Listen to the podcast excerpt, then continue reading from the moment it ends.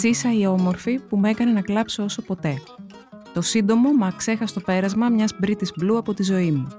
Ένα άρθρο του M. Hulot για το LIFO.gr. Για να μας ακούτε, ακολουθήστε τη σειρά ηχητικά άρθρα στα Apple Podcast, στο Spotify και στα Google Podcast. Είναι τα podcast της LIFO.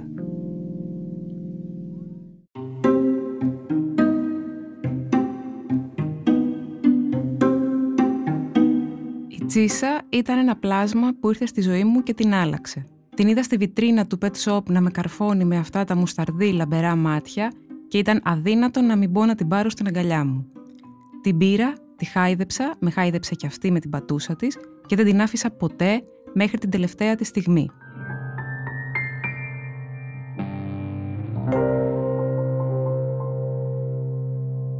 Ήταν ασημένια, όχι ακριβώς γκρίζα, η άκρη της τρίχας της λαμπύριζε και της έδινε μια σταχτιά μεταλλική απόχρωση.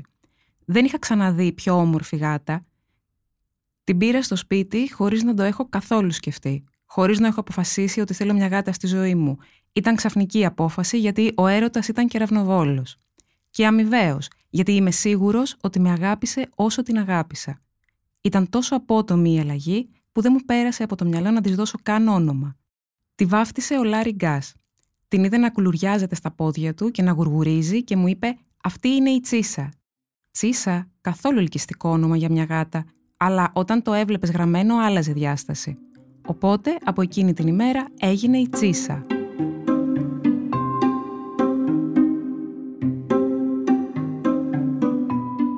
Η Τσίσα δεν ήταν σαν γάτα, ήταν περισσότερο σαν σκύλος. Δεν της άρεσε καθόλου να είναι μόνη, με ακολουθούσε όπου και αν πήγαινα στο σπίτι και στεκόταν δίπλα μου. Της άρεσε να με κοιτάζει όταν έγραφα στο πληκτρολόγιο, όταν διάβαζα, όταν ξυριζόμουν, όταν έκανα μπάνιο, όταν ντυνόμουν, όταν έτρωγα. Ανέβαινε στην καρέκλα και με κάρφωνε με τα μάτια της όπως την πρώτη μέρα στη βιτρίνα. Μετά σκαρφάλωνε πάνω μου και κουλουριαζόταν στα πόδια μου, περνούσε κάτω από το χέρι μου και χαϊδευόταν μόνη και μετά με χάιδευε με το πόδι της. Ήταν τόσο τρυφερή που δεν είχε καμία σχέση με τις γάτες που είχαν περάσει από τη ζωή μου. Κάθε πρωί που πήγαινα στη δουλειά με συνόδευε μέχρι την πόρτα και όταν γυρνούσα με περίμενε ανεβασμένη στο μπράτσο του καναπέ. Και όταν έπεφτα για ύπνο, ερχόταν και χωνόταν κάτω από το πάπλωμα και ξάπλωνε πάνω στα πόδια μου. Δεν άγγιζε ποτέ πιάτο με φαγητό, ήταν μαθημένη να τρώει ξηρά τροφή. Δεν πλησίαζε καν το φαγητό στο τραπέζι. Στεκόταν μόνο στην άκρη του και απολάμβανε τον ήλιο. Την Τσίσα δεν την αποχωρίστηκα ποτέ. Πήγαμε μαζί διακοπές, ξαναπήγαμε. Από διακοπές είχαμε γυρίσει όταν πρόσεξα ότι κάτι δεν πήγαινε καλά, ότι είχε χάσει τη ζωντάνια της και τη διάθεσή της για παιχνίδι. Σταμάτησε να ανεβαίνει στο τραπέζι το πρωί για να λιαστεί, έτρωγε ελάχιστα, κοιμόταν πολύ. Και ξαφνικά άρχισε να φουσκώνει η κοιλιά της. Στην αρχή σκέφτηκα ότι κάποιος γάτος είχε καταφέρει να φτάσει στο δεύτερο και είχαν ζευγαρώσει. Ποτέ δεν ξέρεις μέχρι που μπορεί να φτάσει ένας γάτος. Αλλά οι πιθανότητες ήταν πολύ μικρές, έτσι έτρεξα στην κτηνίατρο. Η γιατρός με το που την είδε με πρισμένη κοιλιά και πριν ακόμα την εξετάσει, με προετοίμασε για το χειρότερο. Μου είπε ότι τα πράγματα δεν φαίνονται καθόλου καλά γιατί είναι θέμα ράτσας και αυτή η ράτσα, η British Blue, πολύ συχνά παθαίνει μια αρρώστια που καταστρέφει το σηκώτη της. Είναι θέμα κληρονομικότητας και δεν υπάρχει θεραπεία. Της έκανε εξετάσεις, της αφαίρεσε το υγρό από την κοιλιά και μου είπε ότι έχει το πολύ 1 μήνα ζωής.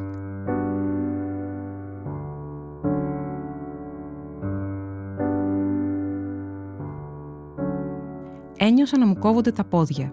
Την πήγα στο σπίτι και έκλαψα όσο δεν είχα κλάψει ποτέ στη ζωή μου. Την κρατούσα αγκαλιά και έκλαιγα κάθε φορά που την έβλεπα να με κοιτάει με αυτό το βλέμμα που είχε χάσει πια τη λάμψη του, αλλά ήταν πάντα το ίδιο αγαπησιάρικο. Έκλαιγα μέρα νύχτα για 1 μήνα, μέχρι που άρχισε να χειροτερεύει πολύ και έπρεπε να ξαναπάμε στο γιατρό για να της κάνει ευθανασία. Μου είχε πει ότι όταν σταματήσει να τρώει, ήταν καλό να την ανακουφίσουμε, να μην την αφήσουμε να υποφέρει άλλο. Την έβαλε σε ένα κλουβί, της έβαλε και ωρό και είχα την ελπίδα ότι θα συνερχόταν για να μην χρειαστεί να πάρω τέτοια απόφαση. Ήταν εξαντλημένη, με τα μάτια κλειστά και δεν είχε κουράγιο ούτε να με χαιρετήσει. Ανέπνεε με δυσκολία. Σκέφτηκα ότι είχε έρθει η ώρα να πάρω την απόφαση και να τη βοηθήσω να ησυχάσει. Δεν τα κατάφερα. Όταν άρχισα να της χαϊδεύω το κεφάλι, μάζεψε κουράγιο, σηκώθηκε όρθια και με κοίταξε στα μάτια όπως έκανε πάντα κάθε φορά που έμπαινα στο σπίτι και στεκόταν στο μπράτσο του καναπέ, περιμένοντας χάδια και αγκαλιές. ξενύχτησα προσπαθώντας να σκεφτώ πιο ψύχρεμα και να αποφασίσω αυτό που μου φαινόταν αδιανόητο, για να μην υποφέρει, αλλά μου έκανε τη χάρη και έφυγε μόνη της. Δεν χρειάστηκε η ευθανασία. Κουλουριάστηκε, έκλεισε τα μάτια και έφυγε. Ήταν το πιο καλό ζώο που μου έτυχε ποτέ. Και το πιο όμορφο. Μάλλον πρέπει να είμαι τυχερός που πέρασε από τη ζωή μου, έστω και για τόσο λίγο.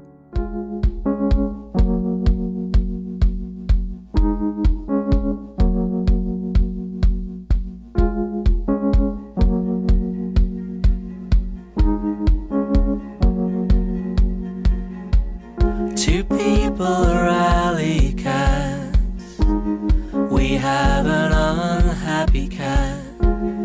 He is restless, needs attention, loses patience, seeks affection. Monkey grooms, blossom blooms. Do you dig germs? The germs.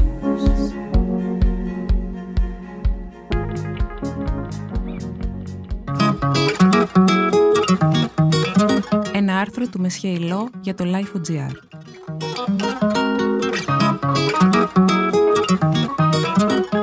Τα podcast της LIFO ανανεώνονται καθημερινά και τα ακούτε μέσα από το LIFO.gr ή τις εφαρμογές της Apple, του Spotify ή της Google.